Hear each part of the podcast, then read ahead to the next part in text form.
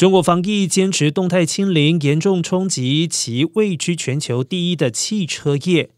根据发布的消息显示，中国四月份汽车产销分别完成一百二十点五万辆以及一百一十八点一万辆，比起三月分别重跌百分之四十六点二以及百分之四十七点一。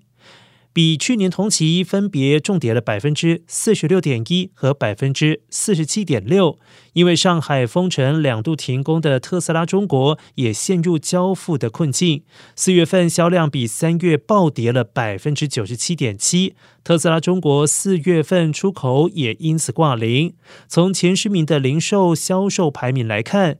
比亚迪汽车凭借着自身较强的上下游供应链整合能力，抵御了疫情的冲击，成为四月车市的赢家。